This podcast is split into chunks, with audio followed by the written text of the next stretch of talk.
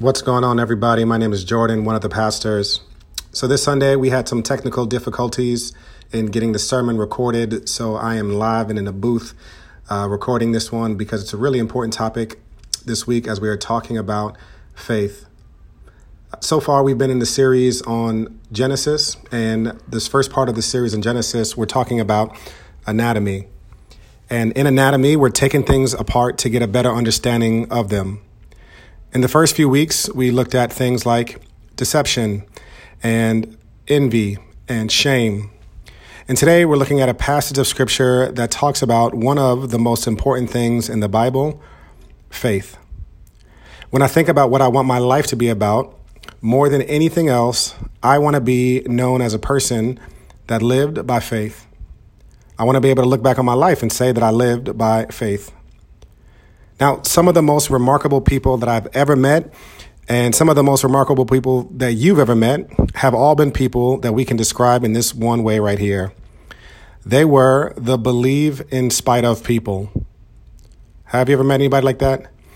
Believe in spite of. That they might have been going through difficult circumstances financially or with their health or with unmet expectations or their family or they're just going through difficult stuff but yet their confidence in God is unshakable. They still have joy and they still have peace that defies logic. They have, as Paul says, that peace that surpasses all understanding. And sometimes it means that it doesn't even make sense. Sometimes you might even wonder if they're in denial, but they're not. They actually just trust God. And to be perfectly honest, it's inspiring. And one of the main reasons that I'm a Christian today is because one of those believe in spite of people and when I think about their stories and how they've shown their faith through their lives, it's been something that's been life changing for me. Now, there's a piece of all of us that internalizes what other people are going through, and we ask ourselves, I wonder what I would do in those circumstances. And when you meet one of those people who are one of those believe in spite of people, it makes you honestly just go, wow. Now, there's a few people in my life that have inspired me for real, and it's interesting. The people that have inspired me the most are not super gifted, charismatic speakers.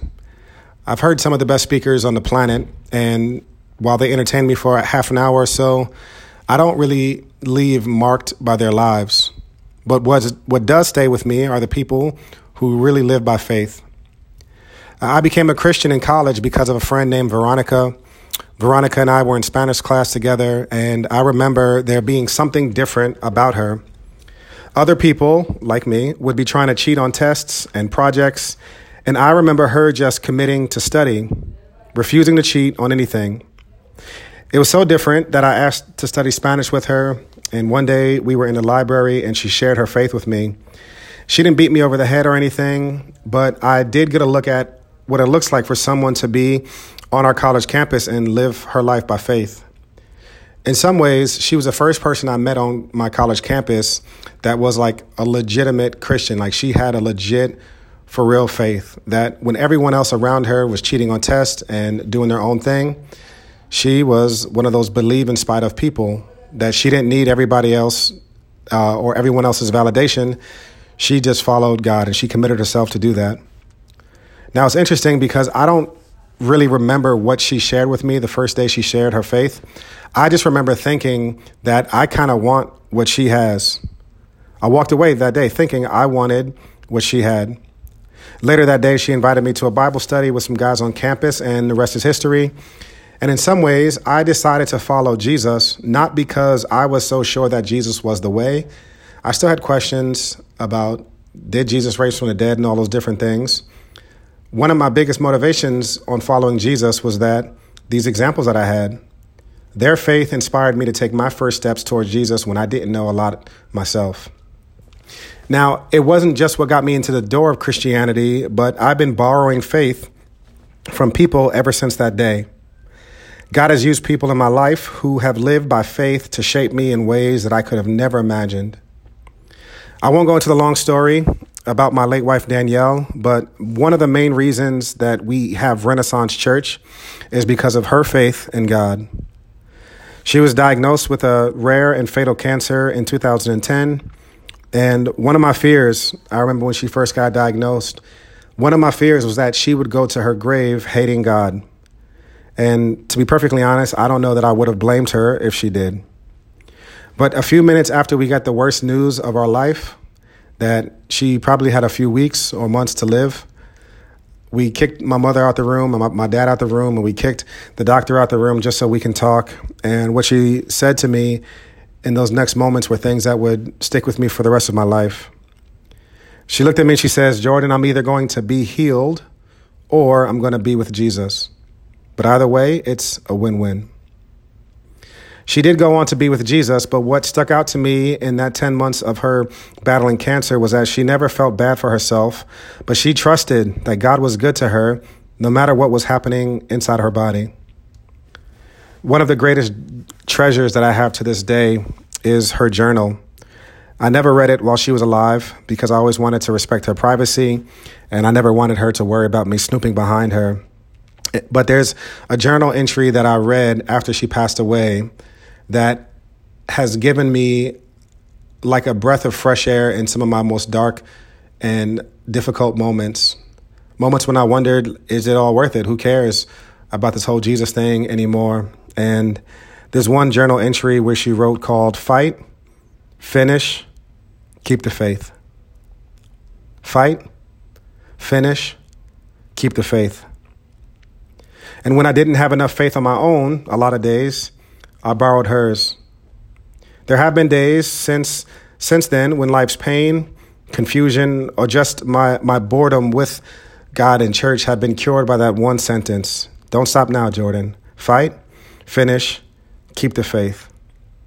In a lot of ways, I'm still a Christian to this day, and we're all a part of Renaissance Church because of God how because of how God used her and her faith, uh, this believe in spite of faith, to shape me. Now, there have been other times when I felt like as a pastor, I was just losing my focus. Um, and then I would meet someone who, not because of their speaking ability or gifts, um, really inspired me and redirected me. And it was just because of their faith. I was challenged and redirected. A few years ago, my wife and I, Jessica, we emceed an event where we were interviewing pastors from all over the world. And there was this one guy there named China from China not named China, from China, named Abraham. And uh, when we asked him about what were his biggest obstacles, his answer wasn't something that I would ever, ever think about. His answer about his biggest obstacle in his church was his friends and people in his church were being arrested for being Christians. And they were being thrown in prison for their faith. After he said that, I kind of zoned out and wasn't even listening to any of the rest of the conversation uh, because I thought about what would I do if my life and my liberty were really at stake. One of the, my favorite things that I have um, that I can do every single night is I like to go into my my kids' rooms when they're asleep, and there's something about looking at sleeping kids, uh, mainly because you don't have to do anything with them anymore. But uh, watching my kids sleep is one of my great joys in life. And I remember thinking that while Abraham was talking about his friends going to prison sometimes for up to 10 years uh, just for practicing their faith, I thought to myself, Jordan, would you, would you give up 10 years of this to be a pastor? And I don't always know that I would. In moments like that, even talking to Abraham, I was ignited and I was challenged and encouraged and kind of blown away by just his faith. Faith is a, a, really big deal, like Veronica and Danielle and Abraham and so many others that you know. I want to live by faith. I want that to be the defining characteristic of our lives, trusting every step of the way and being one of those in spite of people. Now, it's no surprise that when the author of Hebrews talks about people who have lived their life by faith, he then turns to us and says, Therefore, since we also have such a large cloud of witnesses surrounding us, let us lay aside every hindrance and the sin that so easily ensnares us. Let us run with endurance the race that lies before us, keeping our eyes on Jesus, the source and perfecter of our faith. What the author of Hebrews is saying that there is this cloud of witnesses, the men and women that have gone before us that remind us of what faith looks like. Faith looks like and is meant to be contagious. it's the life altering thing that some of us have gotten a glimpse of in other people's lives. And these, this is one of the things that we want all of our lives to have the defining characteristic of. So let's dig into the anatomy of faith. Let's see what it is made up of and pray that in this text we would see this and that this would be true in our lives, that we would become people who live by faith. Now, fair warning from the outset to live a life of faith will not come without its fair share of challenges. But today we're going to learn how to, um, we're going to break down what is what does it look like to have faith, to be a person that lives by faith, and so that we can become hopefully one of these by faith people. Story we're focusing in on today comes from Genesis 12, uh, verses 1 through 9. Um, it says, The Lord said to Abram, Go out from your land, your relatives, and your father's house to the land that I will show you. So, what's happening right here? The first verse, we see that real, genuine, life changing faith is a call to the unknown. So, what do we see in this text? God says to Abraham, Go out, leave your land, your relatives, and your father's house to the land that I will show you. Faith is bigger than just what you say you believe.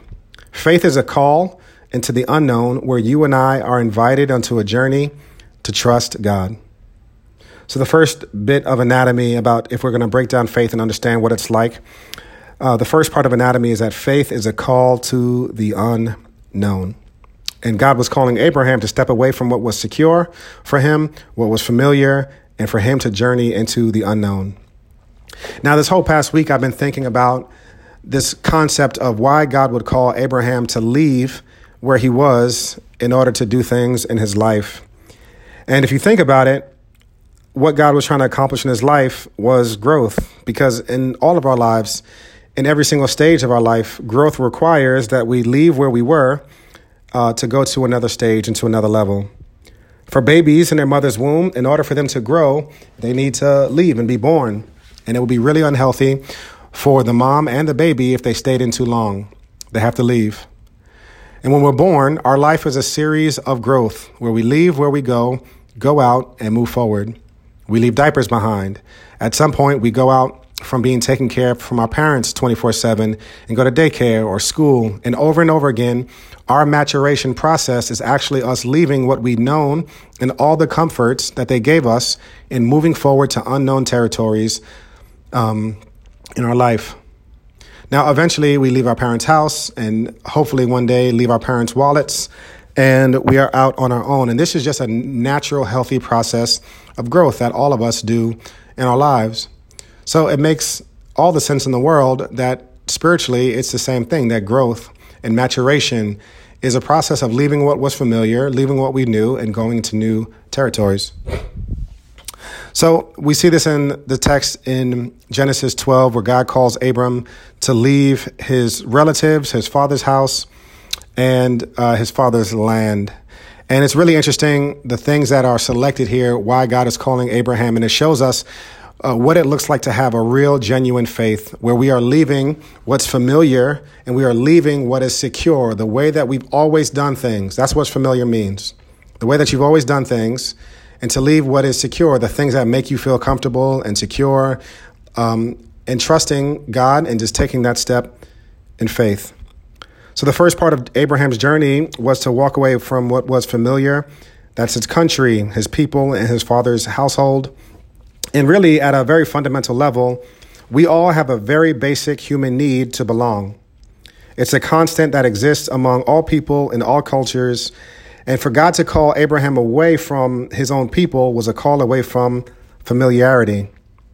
There's a safe feeling that we all get when we're around people that share our values and people that we understand. And this is why people, even non religious people, meet in groups. There's atheist groups that gather together because there's a human need to belong to a group. And when God called Abraham away from his country, he was calling him away from the comfort that we get from being around people that are like us. Faith is a call into the unknown where we are invited into a journey to simply trust God. And sometimes that includes you being called to leave what is familiar.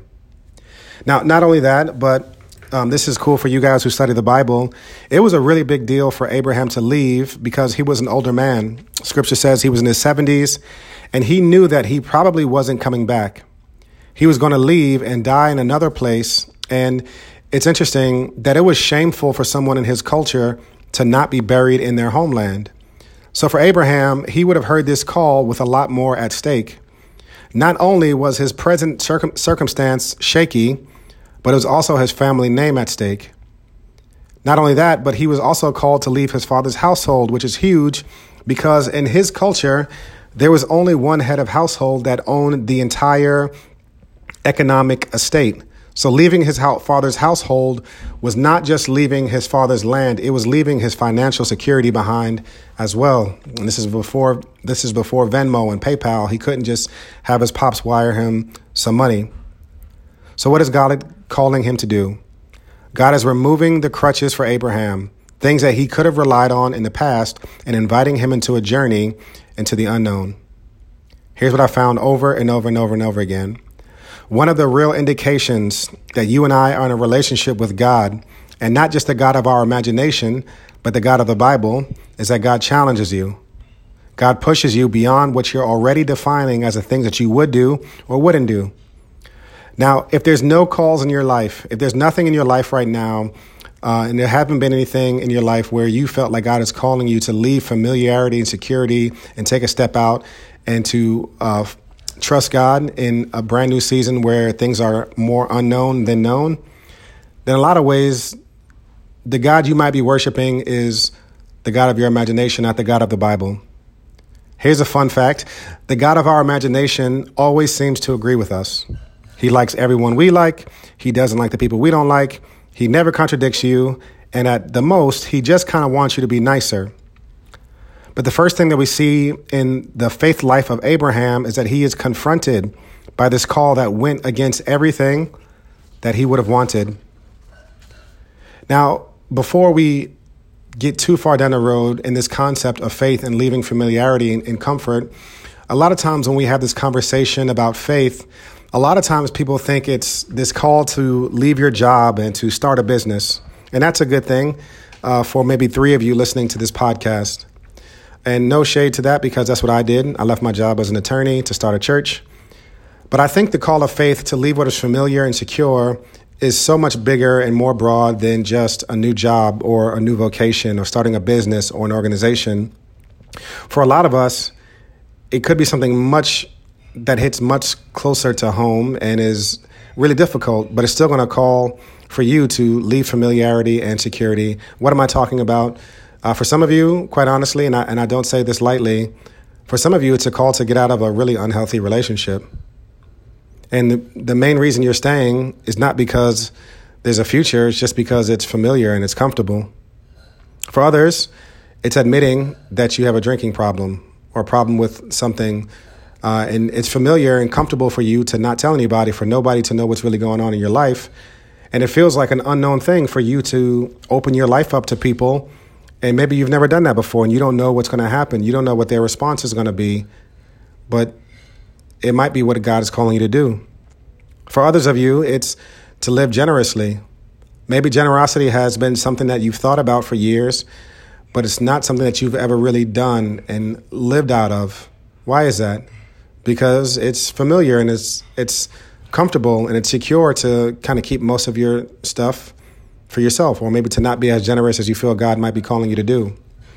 Now, the list is long. We can go down a hundred different examples of what it might look like for you to leave familiarity and security and just simply trust God and to take that step to, to trust Him. But this is what we're talking about when we're talking about uh, genuine faith, this call to the unknown where we are invited, invited on a journey to trust God. It's interesting. All of the the verbiage, um, and we'll see that in the second thing. The second thing that we see about uh, faith, real uh, good biblical godly faith from this text, is not just that God gives us a call, but also God calls us to trust in His promises. Look at verses one through three. The Lord said to Abram, Go out from your land, your relatives, and your father's house to the land that I will show you. I will make you into a great nation. I will bless you. I will make your name great, and you will be a blessing. I will bless those who bless you. I will curse anyone who treats you with contempt, and all the peoples of the earth will be blessed through you. Now, to all of my grammar uh, geeks, um, the verbiage in this one, it's all future tense, right? It's saying, I will do this, I will do this, I will do this in your life. Abraham is called to just simply trust in God's promises, that God's promises, God's promises are more important than what he can see around him. Trusting what God says more than what he sees. What he could see at that point was nothing. Simply just that God called him to leave everything which he did know and did make him feel comfortable and secure and to step out into this unknown territory. And all he has to stand on are the promises. But here's a, a, a, smaller part of this that I don't think we get too much. It's that the promise here to Abraham was that when Abraham started walking, that's when God would start to guide. So, in some ways, a lot of people get stuck in life and they get stuck in faith. And I think it's because God mainly guides moving feet. A lot of times we're waiting for the entire game plan or what's going to happen at the end. And God tells people who want to live by faith listen, start walking. And He promises that He will start guiding. Now, there are certainly times when God feels silent and distant uh, or inactive in our lives. And that's not because we're not doing something we're supposed to be doing. That's just because sometimes to be in relationship with God, we just can't control the pace or how things work. But there are other times when we don't feel God's guidance. And I think one of the principal problems is we don't feel the guidance because we haven't started moving. The great abolitionist Frederick Douglass once said like this I prayed for 20 years, but I received no answer until I prayed with my legs. I prayed for 20 years and I received no answer until I prayed with my legs. Now, a lot of us are struggling with faith because um, this is just the essence of it that God calls us and He calls us to trust in His promises, and that's just not easy. Now, part of the reason that it's not easy is because I think we also misunderstand what faith is. When God was calling Abraham to step out, a lot of times we think that we are supposed to step out on faith. And that's partially true. We are supposed to step out on faith. But more importantly, we're supposed to step out on faith in God. I think one of our biggest issues is a lot of times we have faith in our faith and not faith in our God. Much more important than the strength of your faith is the object of your faith. What is the object that you are placing your faith in? If you are placing your faith in God, and his promises that God promises to take care of us, that if we start walking, he will start taking care of us. He will guide us. He will lead us. All we have to do is be is follow and be obedient to whatever he calls us to do right now. Now, it's really interesting. I think that the type of faith and the type of engagement and the type of trust that we need to have is difficult for many of us because what the Bible describes as real faith is childlike. Jesus says in Matthew 18 and 3, Truly I tell you, he said, unless you turn and become like children, you will never enter the kingdom of heaven. Man, what is Jesus getting at? If you want the kingdom of heaven in your life, you have to be like a child. What are children like?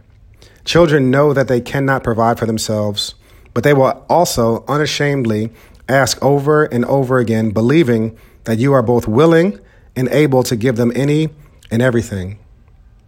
I think the life of that faith requires is one that when you and I approach God, not as our grand instruct our grand instructor who comes to give us directions, but the one who will provide for us every single step of the way. And all we need to do is start moving in the direction he's calling us to, and he will meet us there. There's a legend about Alexander the Great and Alexander the Great had a general whose daughter was getting married. And he valued this soldier very greatly and offered to pay for the wedding. When the general gave Alexander's steward the bill, it was absolutely enormously high. The steward came to Alexander and told him the amount, and to his surprise, Alexander the Great smiled and said, Pay it. Don't you see, by asking me for such an enormous sum, he does me a great honor. Alexander the Great said. He believes that I am both rich and generous. Now, I wonder oftentimes in my life, do I believe that God is both rich and generous? And what do we see in the gospel message? What is the essence of Christianity?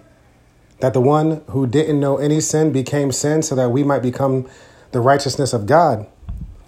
If there's ever any question if God is good and generous, all we need to do is look at that cross.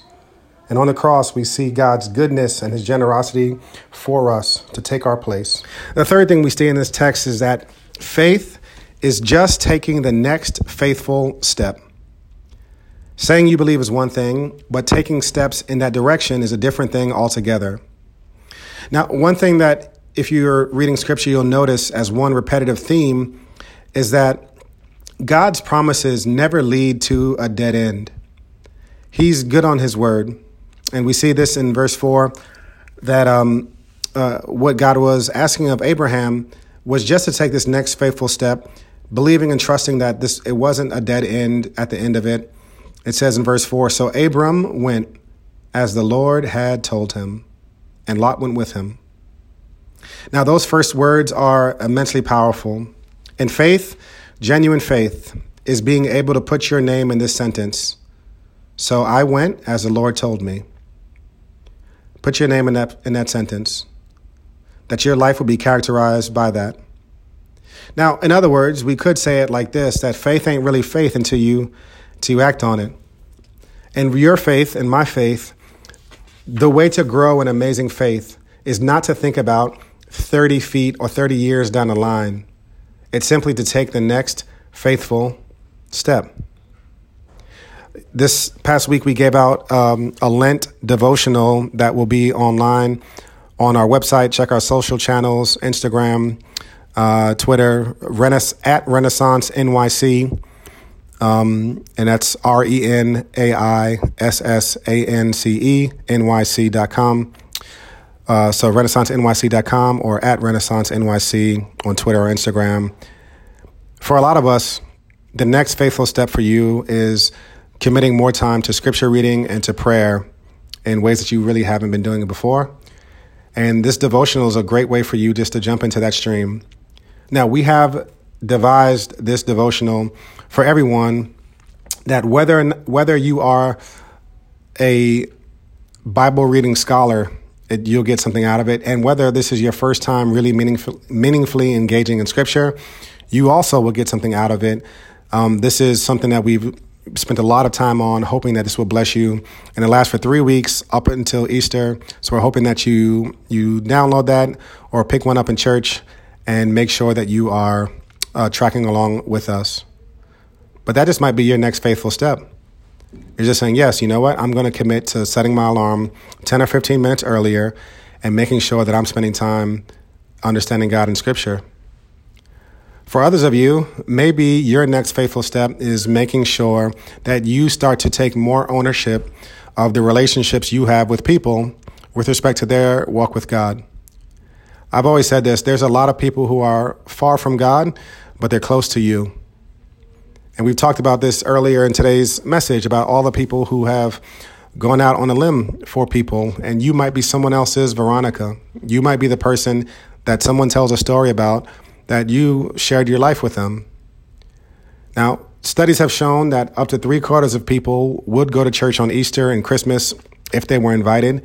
And maybe your next faithful step is to live more on the edge, just trusting that God has put you in situations where you could be close to people who are far from Him, but they're close to you, and that maybe they might respond well. And who knows what, what might happen in their life.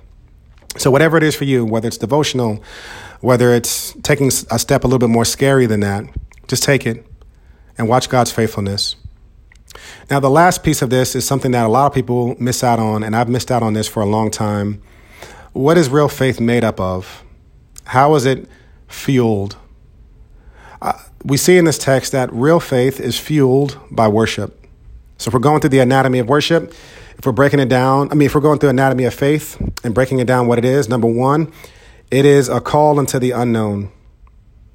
Number two, it is a call to trust in God's promises. Number three, it's us taking that next faithful step And number four, it is broken down and best seen um, that we it is fueled by worship. Number four, it is fueled by worship. What do I mean by worship? I mean when we take our hearts and our minds off of ourselves and our situations, and we are reminded of the love, wisdom, power, and grace of God. All throughout Scripture, we see that worship is so much more than singing of songs. It involves two concepts biblically one, laying yourself down, and two, pointing our, ta- our attention to God, the one who is worthy of honor and homage. These two things together, laying ourselves down and directing our minds to God and His power, His sovereignty, and His grace, this is the act of worship. And there is a deep interconnectedness between our faith and our worship.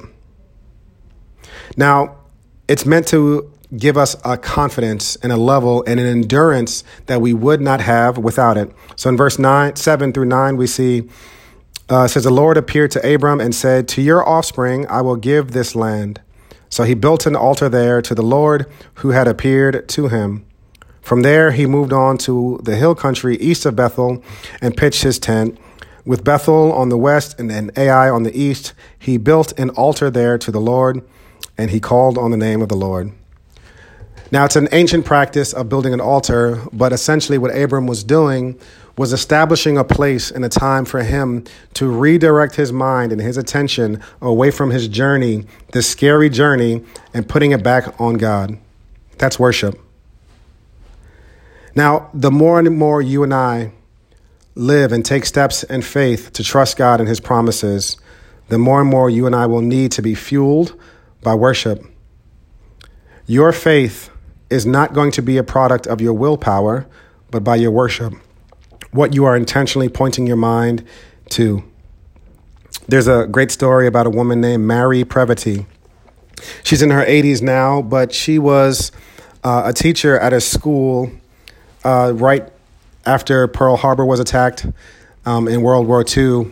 And Japanese soldiers showed up at this American boarding school in China and took everyone hostage and put them in the Weihsien concentration camp.